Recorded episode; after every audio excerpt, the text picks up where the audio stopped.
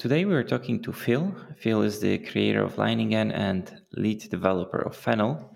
Uh, he's also creator of Atreus, uh, which is a keyboard technology kit. Uh, so you can get this at atreus.technomancy.us. We'll put links in the show notes. Today we will try to talk about uh, Leiningen, even though I think we could span across many different topics. So, how did you start with, with Leiningen? Yeah, uh, well, that's that's a good question. We um, so I started using Clojure back in uh, I guess 2000, late 2008, early 2009, and um, you know it was a very very different world back then. Uh, when I got started was right before Clojure 1.0 came out, and uh, I uh, I'd been using it for a few months, uh, and I got a job uh, writing Clojure, and it was, it was very early days, so not many not many folks were doing that at work, mm-hmm. um, and we got started using Maven for that, and I had never used Maven at all before, and um, I think at that point it was it was like the situation was that if you had used Maven before, or you were familiar with Java, you could make it work. And so there mm was a one of my teammates was able to to set it up, but it really felt like, oh, he was the only one who could understand what he was doing or make changes. Mm. And we used that for maybe three to four months, and I started to think like, I really I don't feel like this is a good fit for how we do things in Clojure because it was so much focused on ahead of time compilation and mm-hmm. build uh, the build as something that you just do and then you're done with. Whereas mm-hmm. in Clojure, there's so much more back and forth. You know, it's you're you're getting your program running, but that's just the beginning. You know, mm-hmm. with the right. with the REPL.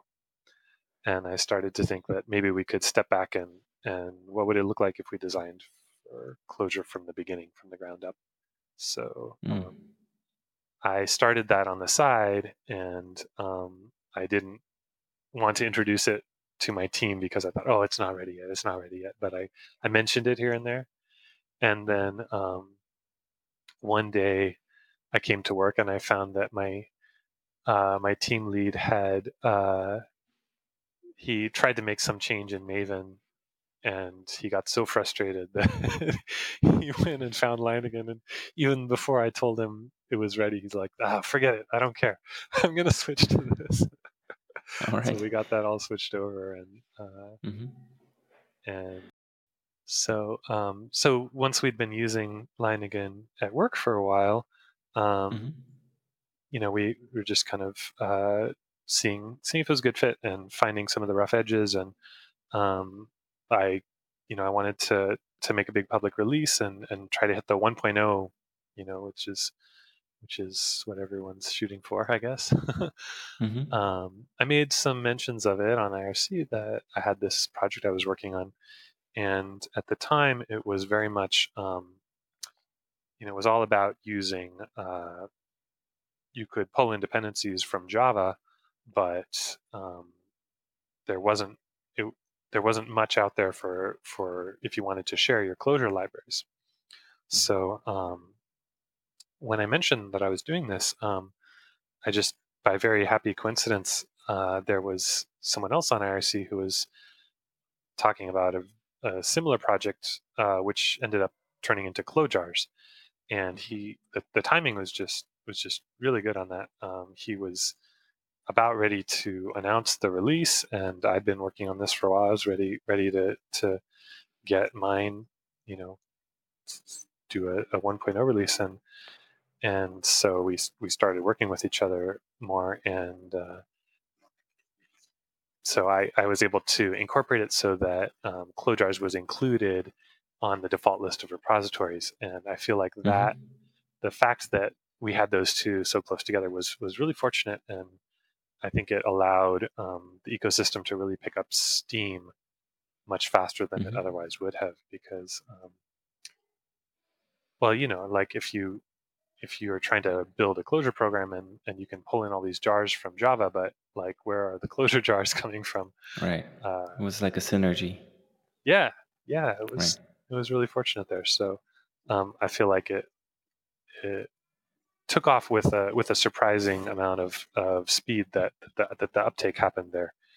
Um, mm-hmm. And so I'm really fortunate for um, Alex Osborne is the, the fellow who ran Clojars uh, for all the work he put into it, and uh, and he continued to do a great job uh, maintaining that. He's he's no longer active uh, on the maintainership, but he was he was putting a lot of work into that for uh, for many years. So. And when you when, so when you when you did Leiningen what like apart from this Maven part that you mentioned, uh, what kind of other problems you're trying to solve? Yeah, so I mean, um, early on, it was we had um, you know a more limited number of of tasks you could do, but even from the very start, getting the REPL working was was very important. And so, you know, the dependencies, obviously, everything else kind of um, builds on that. And um, mm-hmm. pulling in the dependencies was kind of the first step for Leiningen. Um, mm-hmm. Early on, uh, I don't know why. I, okay, yeah, early on, early on, we ended up using. Actually, ironically, we ended up using a, a library for Ant that could pull in the dependencies because it was before Maven. Nowadays, Maven released their dependency resolution library as a mm-hmm. as a library you could use on its own, but at the time it was it was all intertwined with Maven, the application, and you couldn't say I want mm-hmm. just the dependency resolution. So Ant had actually done some of the work to pull that out, and so we were using it through Ant. Um, through like because they provided an API for this. Um, mm-hmm. But that was that was one of the challenges early on was to like how are we going to get these dependencies figured out because of course like we could have done um, you know tried to figure out the dependency resolution logic like mm-hmm. i could have written that myself but right. um, you know there's there's always going to be some uh, edge cases and some Right. Even even if you try to remain compatible, you know, it's it was something that complicated. Um, I felt like there's so many pitfalls there right. where uh, where I just wanted to avoid that. I said, you know what, I'm we're in Java, we're in, we're on the JVM, we have the availability to do interops, so let's just take advantage of that and, mm-hmm. and do it that way. And it ended up being the right choice, I think, in retrospect. Yeah, I think it's the most popular build tool, right, in the environment. Yeah, yeah. Um, and I think everyone else is taking that same path, and they're saying, no, we're not going to reinvent that um, that build resolution logic. We're just going to say this is this is the one implementation, and other many tools can can use mm-hmm. share that same uh, same logic. Mm-hmm. To better understand Leiningen and what does it do? I mean, you mentioned it's uh, you settled on the name. It's uh, project automation. What would be the parts that we should discuss?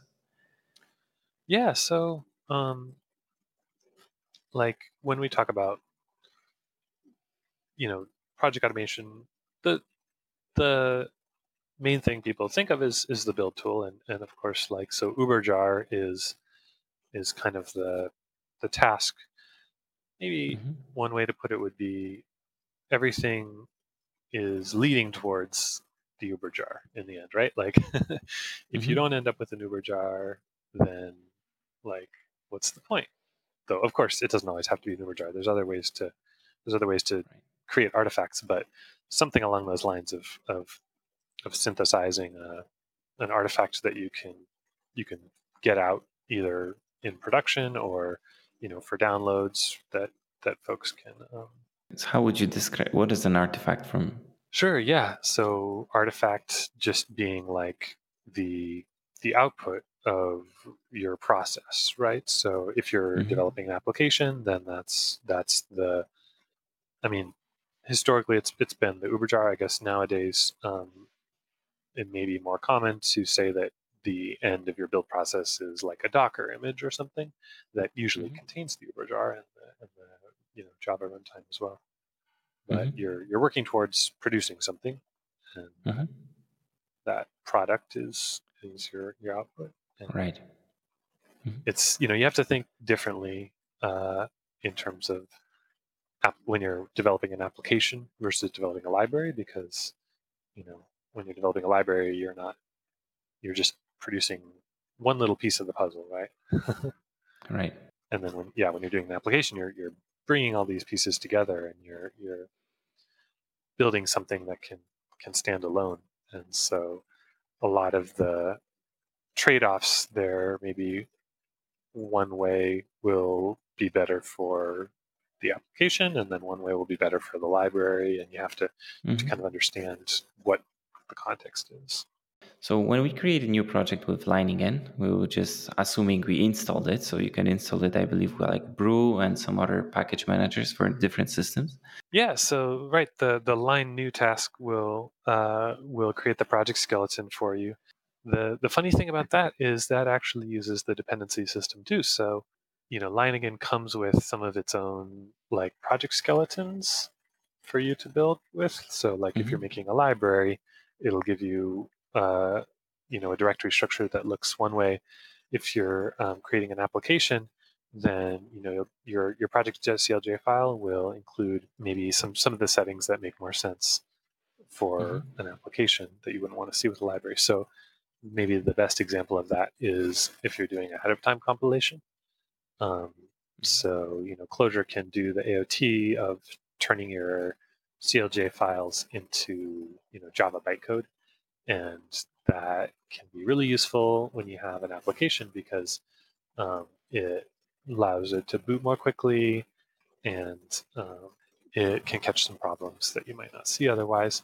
But um, in a library, it's actually kind of problematic because um, the bytecode files aren't guaranteed to have compatibility across any version of Clojure. So actually, the first version of Leiningen did this for libraries too.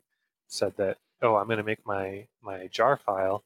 My jar file is going to contain not just the source, but all the class files because in Java, all you have is the class files in your jars, um, and your source files are in a completely different jar. Um, and so we just kind of early on we we kind of just you know followed that same path, but it turned out to be a big mistake because Java offers very strict compatibility guarantees across any mm-hmm. version uh, with the bytecode. Um, not as strict nowadays okay. as they used to be, but Clojure doesn't offer any guarantees at all. Uh, you can compile something, uh, and the next version of Clojure might might not work with it. So um, we learned okay. pretty quickly uh, that we shouldn't be doing compilation unless it was uh, it was an application, you know.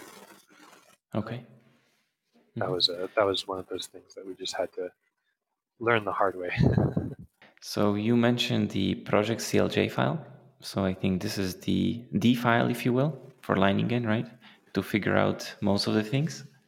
Right. Yeah. Yeah. The project.clj file is is kind of your entry point into Leiningen. So Leiningen's mm-hmm. gonna going to look in that to, to figure out what it has to do. So um, the most important thing there is the list of dependencies. Uh, mm-hmm. anytime mm-hmm. you need to run some code inside the project, it's going to look in there and, and, try to resolve all that and you know find out what are your dependencies and what are the dependencies of your dependencies and walk that whole tree mm-hmm. and get them all downloaded and put them together in class path where the Java virtual machine can uh, can have access to it.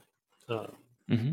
That's that's like the by far the most important thing. But um, there's other other flags you can set, like mm-hmm. to change the runtime behavior of the the JVM, or to say, I want this path, this uh, directory to be included, um, or this directory to be included, and there's some context where maybe you'll want this directory to be included in development time, but not uh, included when you're creating your jar file or creating your artifact, or maybe even like this should be included um, only when I'm running my integration tests or something like that. So the other big thing in your project.clj file is the, the profiles you can set.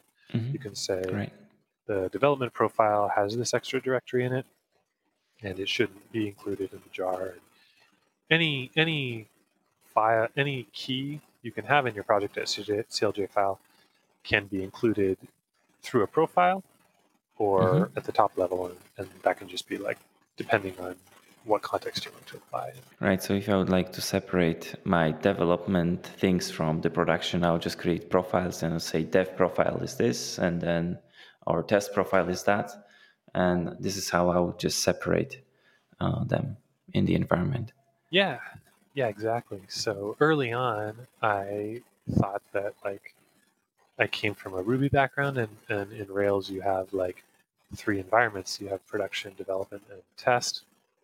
Mm-hmm. And so I thought, okay, um, that makes sense. We should we should have like, you know, your your base values are all the ones that are going to go in when you're deploying, but mm-hmm.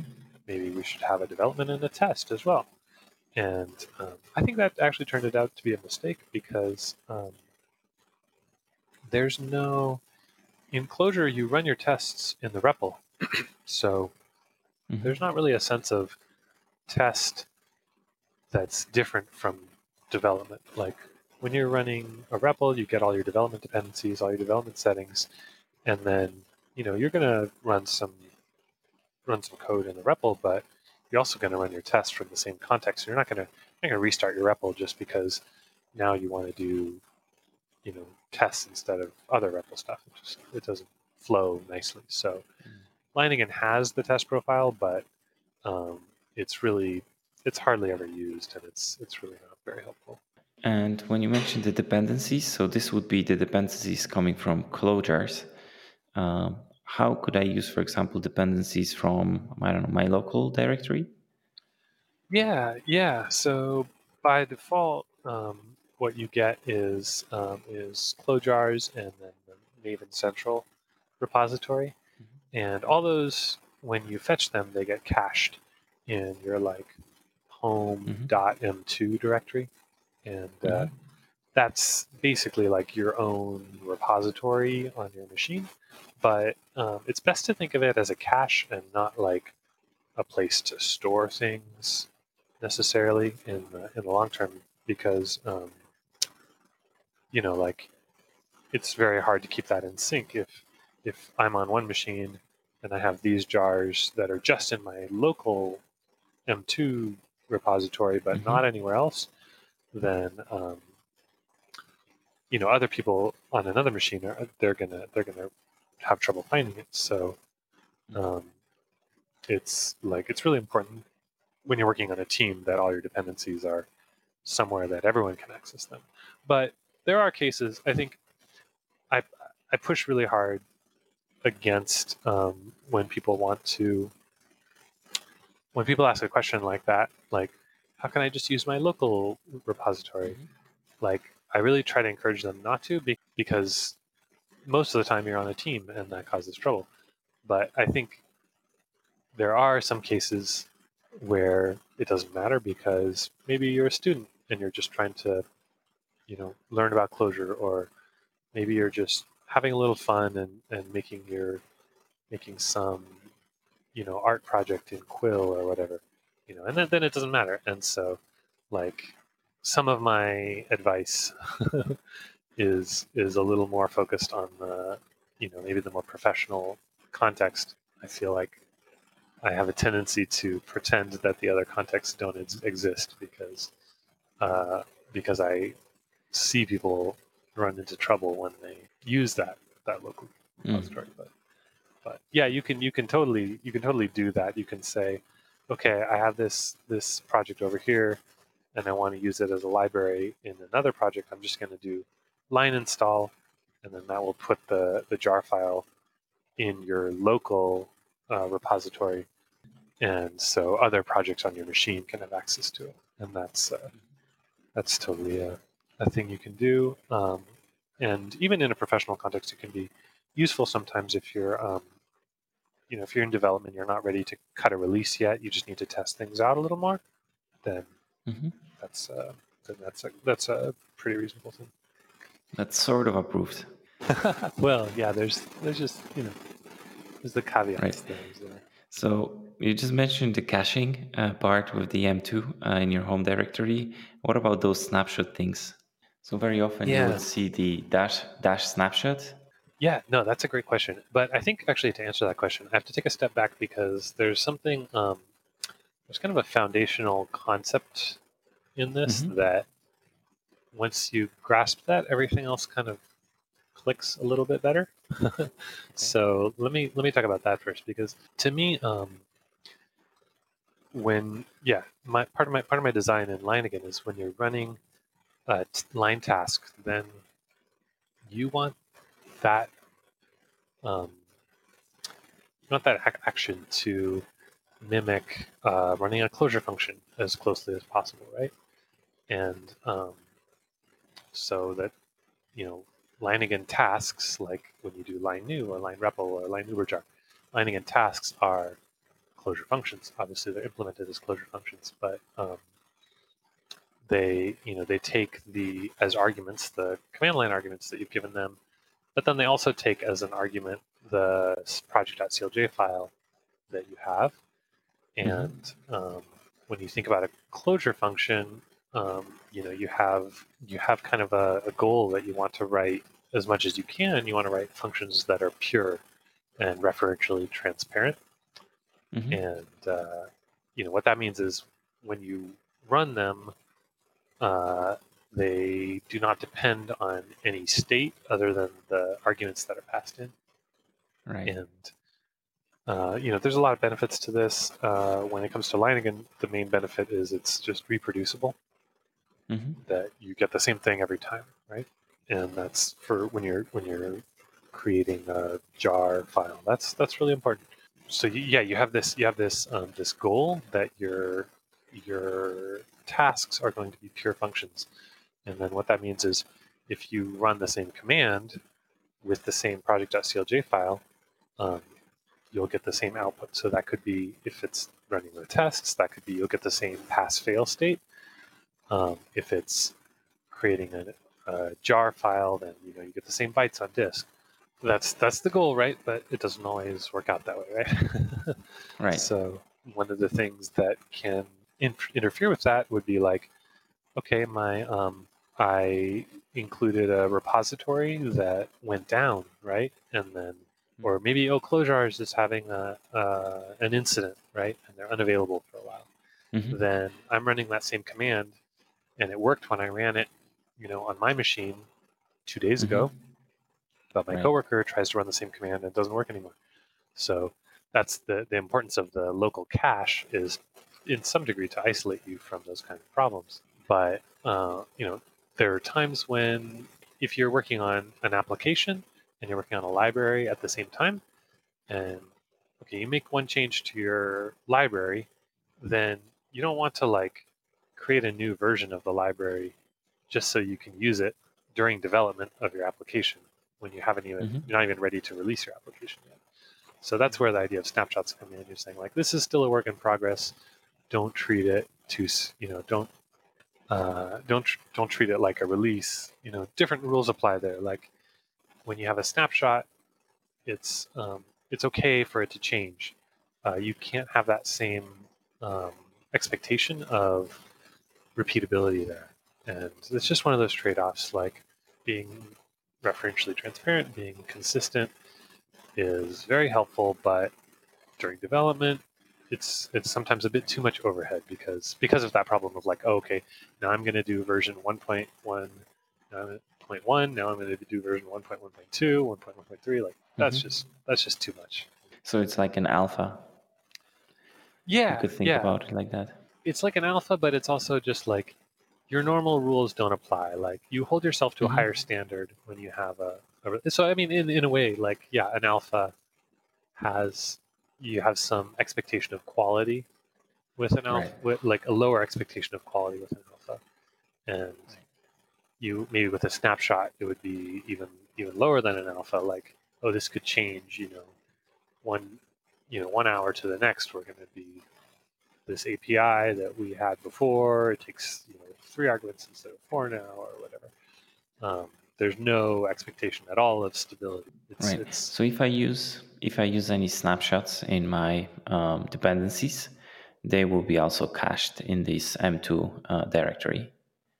Right. Yeah, they will be cached, but they will only be cached for 24 hours. Um, Mhm. So there's a there's a periodic uh, recheck there, and you can you Mm-hmm. of course uh, override that, force a check now, or you can say no, it's been more than 24 hours, but I don't want to check. But the default is yeah, every 24 hours you'll get. Um, just maybe there's no version, but at least it'll make a network call. So this is this will be part of the development, if you will.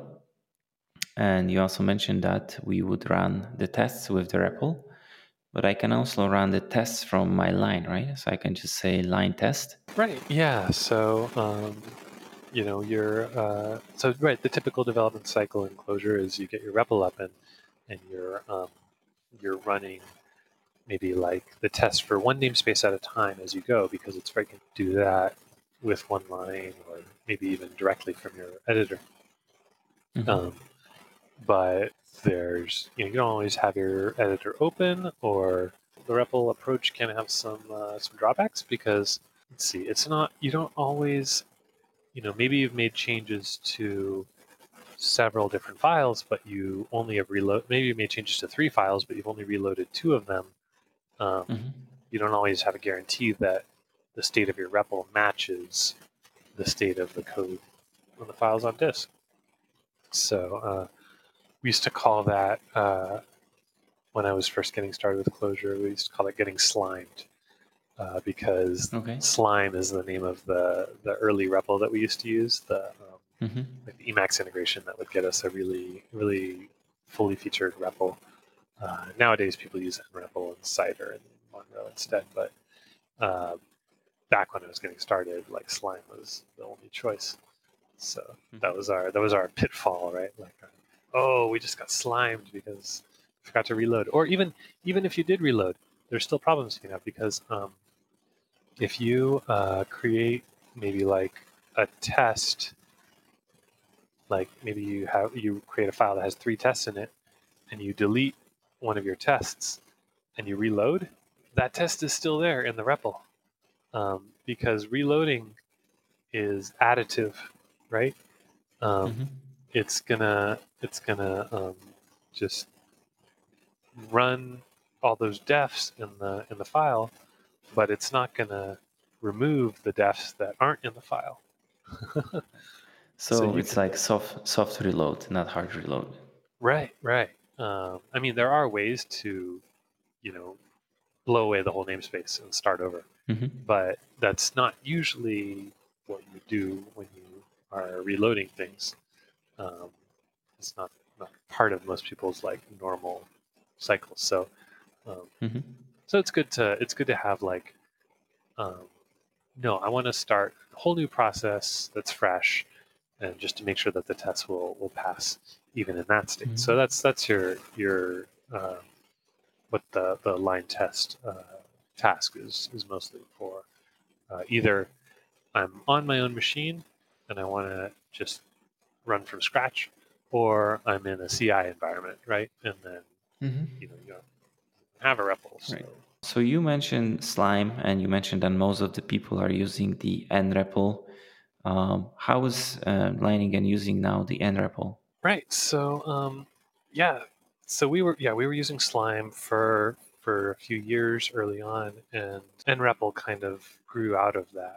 The thing about Slime is that it was um, it's very pragmatic choice at the time because um, you know early on uh, there wasn't much of a Clojure community, and so um, we uh, you know we piggyback on tools like we're, we would have people using Maven and Ant uh, because that's all they had, or uh, we would have, and then Slime was in some ways the same way because, um, so Slime originally was developed for using with Common Lisp, and it was uh, it was kind of a client server model where Common Lisp runs um, opens a socket and Emacs talks to it, and Slime is the name of the application within Emacs that. And so early on, it was it was really um, kind of uh, a neat hack to be able to use Slime.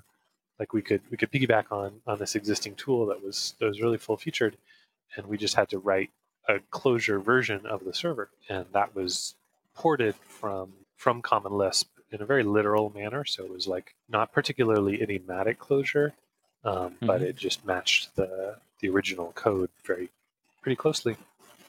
Um, and also, it was Clojure idioms. It was so early that Clojure idioms hadn't had time to develop yet, and people were, uh, you know, early on, all a majority of people doing Clojure were coming from a background in Common Lisp or Scheme, and mm-hmm. so they just kind of took their um, their patterns of coding and, and did that. So there were so that was that was the early situation, but um, I I kind of took over the maintenance of um, of that server that worked with Slime. Mm-hmm. It was called Swank, uh, and that was kind of where I got my feet wet with maintaining uh, open source Clojure code. But I ran into a lot of problems because um, the Common Lisp developers were not that interested in uh, in maintaining compatibility with uh, with the Clojure implementation. They wanted to just make their changes and not have to worry about anything else, but it caused a lot of breakage. And mm-hmm. um, so eventually I just said, forget it, we're staying with this one version forever. If you want to use Clojure, you have to use this version of, Sw- of Slime. And if you want to use Common Lisp, go get the newer version, but we're not going to keep following all the mm. the incompatibilities in the protocol. And so it, it, it, was not a great situation there. And so what ended up happening, and another big problem is everyone was like, oh, slime is so good, but, um, you know, other other editors maybe don't have that same uh, interaction with the REPL. Mm-hmm. So Chas Emerick ended up wanting to, like, he saw the problems we had with slime, and he said, like, oh, should we, like, try to port Slime to other editors? Well, I don't think so because look at all these problems I have with compatibility. Let's let's start from scratch and let's design something that makes sense for Clojure and mm-hmm. is like hampered by these other concerns. And that's the NREPL protocol, which um, which was really, in my opinion, like well designed. It it was pretty uh, pretty notable in that it was it was agnostic on both sides of the of the connection. And mm-hmm. what I mean by that is, like when we were working with Slime, it was it was pretty obvious that there was like a problem that it only works with Emacs, right? How much better would it be mm-hmm. if we had one server that you could connect from Vim, from Eclipse, from uh, maybe Sublime was somewhere maybe there. Sublime, yeah. he also took it one step further and he said, um, "That's great, but like of course we should support all the different editors but we should also support all the different languages right? Like if i write an nrepl client in my editor eh, you know maybe I'll, i write one for for atom um, mm-hmm. it'll work with Clojure. Why does it have to only work with Clojure? Why not design the protocol so that it could work with you know javascript or um, scheme or lua or anything right Mm-hmm. And so that was that was in there from the beginning. That was that was part of the design that mm-hmm. you could that there was nothing specific to Clojure with with the protocol. Like you had the the basic um, operations that you could do, like evaluation, loading files, um, you know, describing uh, documentation for for something, but mm-hmm.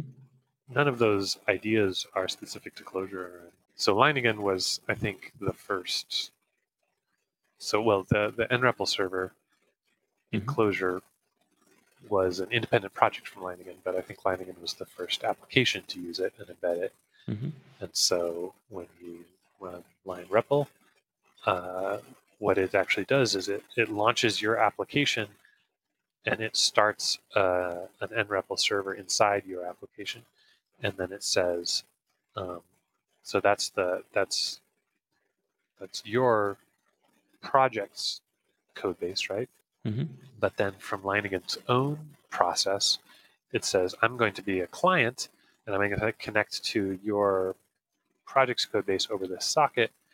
And then whatever you type in in the um, in the console in the standard in in Leiningen gets sent across the wire uh, mm-hmm. using using that socket connection. So um, mm-hmm. Of course, you can do that over a network too. You can say, I'm going to launch, I'm going to do lein REPL headless on this machine. I'm going to do like an SSH tunnel and do lein REPL connect from this machine, and it all goes through. And you know, you can use that for debugging production. So that's that's within the context of of Clojure and, and Leiningen. But because of that, like really forward-thinking decision in the beginning to say, no, this is a language agnostic protocol. Now you can you can take those those tools, like mm-hmm. uh, there's I don't this I don't think this works with Cider. Cider is is very Clojure specific, makes a lot of mm-hmm. assumptions about the code base. But there's another nREPL client for Emacs called Monroe that doesn't have any of that stuff, any of those assumptions baked in. And so you can take that and you can connect that to uh, an nREPL server running basically any language you want. Um, so I mentioned we have nREPL service servers for uh, for Scheme, for Lua, for JavaScript. There's several more too. Those are just the ones off the top of my head. I think they're Python one maybe, but just this this really broad spectrum of of languages. And like the Lua one, I wrote the Lua one. It's very simple. Um, mm-hmm. So part of the wanting, reason of wanting to be language agnostic is that you want to make something that's easy to implement. And uh, if you have like the the Lua one, you just need you know you need access to sockets, and then you need uh, an implementation of something called bencode, which mm-hmm. is um, roughly analogous to JSON, but um, dramatically simpler to parse and, and emit, uh, mm-hmm. like the, from the implementation perspective. Uh, I want to say it's like, uh, oh, I can pull it up here. It's about, it's 66 lines of Lua to implement All the right. encoder and decoder for that. Mm. You know, that's 66 lines for the encoding and then another 150 to 200 lines for the server. And that's that's your REPL you know that that gets you a server that can that can communicate that protocol and now suddenly you've got you've got support for emacs vim atom you know um, probably intellij all these languages that have um, nrepl servers that have been or nrepl clients that have been mm-hmm. for Clojure, you get you get this stuff kind of for free as long as you don't make any Clojure specific assumptions um, right. so maybe maybe like your doc string lookup isn't going to work in Lua because like they don't even have doc strings, but your like regular eval and stuff. No, and of course you know really a lot about the stuff because you wrote Fennel, which is a would you call it a Clojure or a Lisp on a Lua? yeah, um, uh, we call it. I mean, it, it's we refer to it as just a Lisp. Syntactically resembles Clojure pretty closely, and, mm-hmm. and you know as long as you're not doing any any interop uh, a lot of a lot of code will will go straight over, but that that ends up being kind of mm-hmm. More coincidental than anything else. Um, okay. Uh, and I'm sure we will end up talking a bit about Fennel maybe on another episode, but let's just try to go back and talk about maybe the next step of our Leiningen. Sure, yeah. So, um, so in, in, introducing nREPL in, in Leiningen was yeah. uh, was a big success, and it, it ended up getting us um, a lot of flexibility there. I think maybe I mentioned, um, but we use you know nREPL at work. We um, you know when we need to debug a, a problem in production, we can mm-hmm. we can just set up the port forwarding and then lein REPL connect, you know whatever port, and you're instantly into um, your production. your production environment there. So you have to be really careful when you're doing that, of course, and tend to Right. tend to try to avoid doing that kind of work solo. Like it's always good to have an extra pair mm-hmm. of eyes when you've got sure. the um, the REPL open to production. But that could be, I mean, some of those sometimes when you hit a bug that is particularly confusing, like mm-hmm. you figure it out and you're like, I don't know how I would have done that without the REPL. Like that would would mm. take days. So, talking about those war stories, if you will, uh, I mean, since you're the maintainer and the creator of Leiningen, uh, what would be the tips you would give maybe for people to either do or maybe you see something that you feel like it should not have been done this way or the other way around you maybe give some tips like how you should use lein and stuff like that oh that's a, that's a great question i think um, the most the most general advice i would give mm-hmm. is um, just like keeping that idea in mind of this should be a um, this you want your your project automation to be a pure function as much as possible. Mm-hmm. You know, and like if you can kind of structure things so that they work towards that goal of repeatability, then that's just going to make a lot of problems uh, mm-hmm. go away. And that's that's just something I've seen borne out over and over again with um, with talking with people like debugging problems on IRC or or something. Um, mm-hmm. You just kind of get a sense for you know you, you run into enough of people people asking you questions and you, you start to get a, an intuition for like oh what's what's going wrong here and mm-hmm. uh, a, a, lot of the time those it comes down to those problems of um, your local M2 cache is you did something that caused that to get out of sync with your teammate or something like that. Mm-hmm.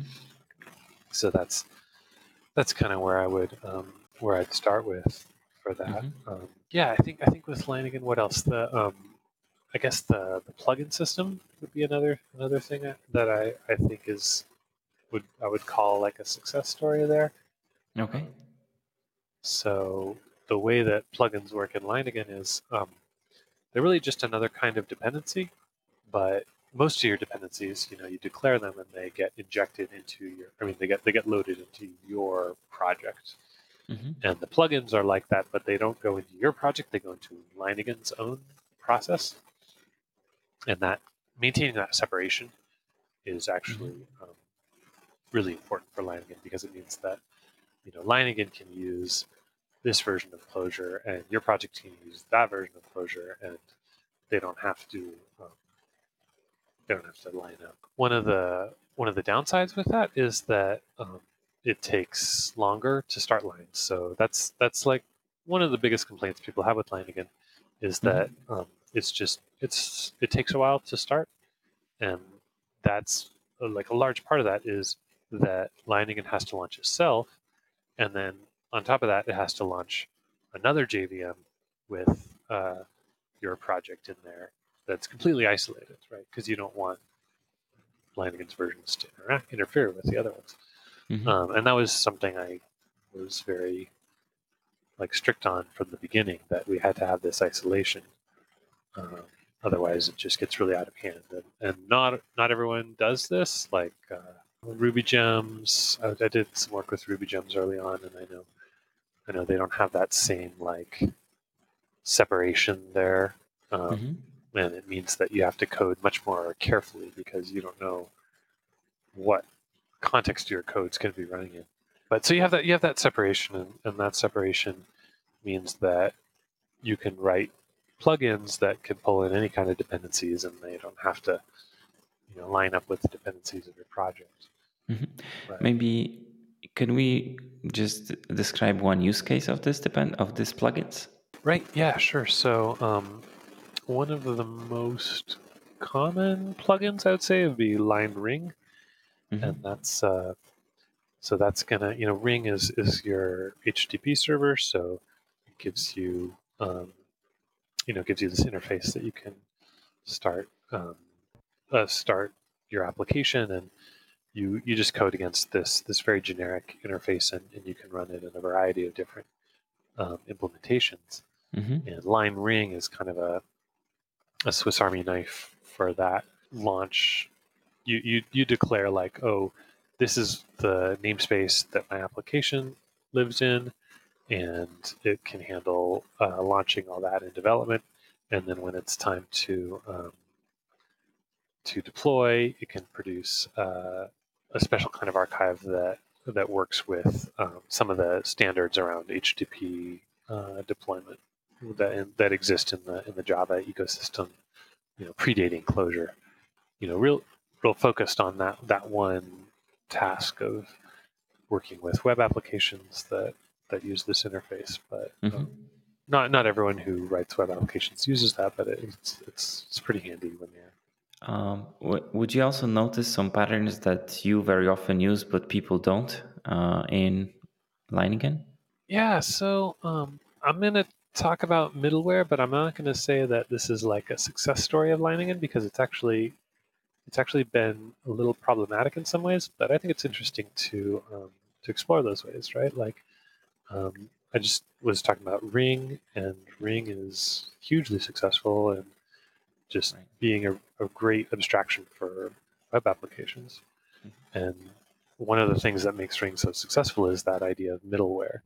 Mhm. And you know, you you start with your application, and then you you throw some middleware onto it, and the middleware can make all kinds of changes to like um, to to so the, the middleware intercepts the um, the arguments to your application and it can make changes in there and then pass those that changed version onto your application and then it, it gets access to the um, the return value from your application which is you know the http response and it can make Mhm. changes there as well and um, middleware isn't Ring didn't invent middleware. Um, it's it's really just you know uh, formula a form of function composition, Mhm. but uh, Ring uses it as a convention to really great effect. You can you know you can have middleware that handles you know turning parsing uh, you know multi-part form parameters and turning them into a nice data structure. That's kind of a Mhm. really common one. You can have a re, uh, middleware that handles a session store.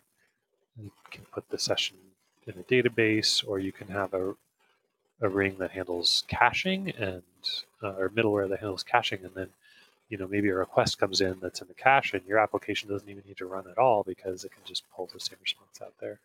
So Mhm. it's very very flexible. You can do all kinds of different things with it. Mhm. And how would you use middleware in lein? Would that be just a keyword? So, um, so yeah, there, like you can configure middleware uh, with yeah in your project.clj file by saying like middlewares and then a vector of Mhm. of these these things. um, but I would say it's been a little bit less uh, a little bit less of a success story in Leiningen, and there's a couple different reasons for that, and Mhm. um, I think they're they're interesting to explore. So one of those reasons is that um, you can do um, you can make middleware implicit, and this is this is maybe the the biggest uh, the the one that I, I would maybe if I had to do it over again I would I would not not support this method. But what this mean what that means is you can if you're writing a plugin, you can include middleware in your plugin, and that middleware will be applied to any project that uses your plugin Mhm. automatically. And I think that's where it starts to get uh, kind of uh, kind of problematic because um, one of the things that one of the strengths of Leiningen is that you know it maps closely to the idea of a function call, right? Mhm. Like you're taking your project map and you're passing it to this function, and then it's going to do it's going to do some things, but what it does it depends on what your project map looks like, right? Mhm. And you can look at your project.clj file and you can see what your project map looks like. It's right there. Um, and maybe maybe it's a little more complicated because you are going to apply a profile to it or something. But but even that, like, it's pretty easy to understand what's going to happen there, right? Mhm. You merge these maps together. That's that's not complicated. Um, but or you know, it can get complicated, but most of the time. Right. uh, so you can you can you can, you can understand what's going to happen, and that that's really important. Um, but then you throw middleware into the mix, and suddenly um, there's just more places for things to go wrong, or there's more places for problems to hide because now you have your project map as it exists in your project.clj file, and then you have the profiles you might merge into it, and then that gets passed to the middleware, and the middleware function does who knows what to it. It can do Mhm. anything to it. It can add in new keys. It Mhm. can drop keys. It can replace things. Um, and then that new project map gets passed to the the task function, and like it's it's difficult to debug. Um, Mm-hmm. Right. So I feel like that is maybe that's an okay trade off when you are asking for the middleware, right? Like I say, okay, this is my project map, and this is the plugin I want to use, and that plugin contains some middleware. So I'm going to tell Leiningen to use that middleware. Like me as the project author is telling Leiningen about the middleware. Mm-hmm. Like, okay, that maps onto concepts I understand, right? Because I know Clojure. I know how maps work, I know how merging maps work, I know how, um, you know, a map can be changed, and before like using function composition, this this function can this middleware function could change the map before this other function gets it. Mm-hmm. Like all those concepts are concepts I already know because I'm a Clojure developer. But um, when you have um, middleware that you didn't ask for, I just said, "Hey, I want to use this plugin," and Leiningen's like, "Oh, hey, I noticed this plugin has some middleware. I'm going to use it for you without without your without you explicitly telling me to use it." Mhm. Then it starts to get a little like a little more difficult Hairy. to debug because Yeah. you know you're you're starting to see like things come where did that come from where did this get introduced like i didn't i didn't ask for this so Mhm. um so when you're saying like oh what kind of advice would you have i would say like i think middleware is is really powerful and it can be can give you a lot of flexibility um, but you have to like anytime you're introducing something that's that powerful you really have to make sure that you're not getting in the way of debugging. And i Mhm. think the the middleware that comes from a plugin implicitly is is one of those things that like people aren't gonna that's not gonna make sense to people. People are gonna if that like the intention is like oh yeah fewer con- little less configuration great and when it works like when you pull in an implicit middleware and it does what you want it to do like okay great. But when it doesn't work like oh what a headache. And that extra like putting in that extra one line saying like "Mm, actually I, I really want that middleware and that's something that i want. That's not something that i've just got by accident. That's Right.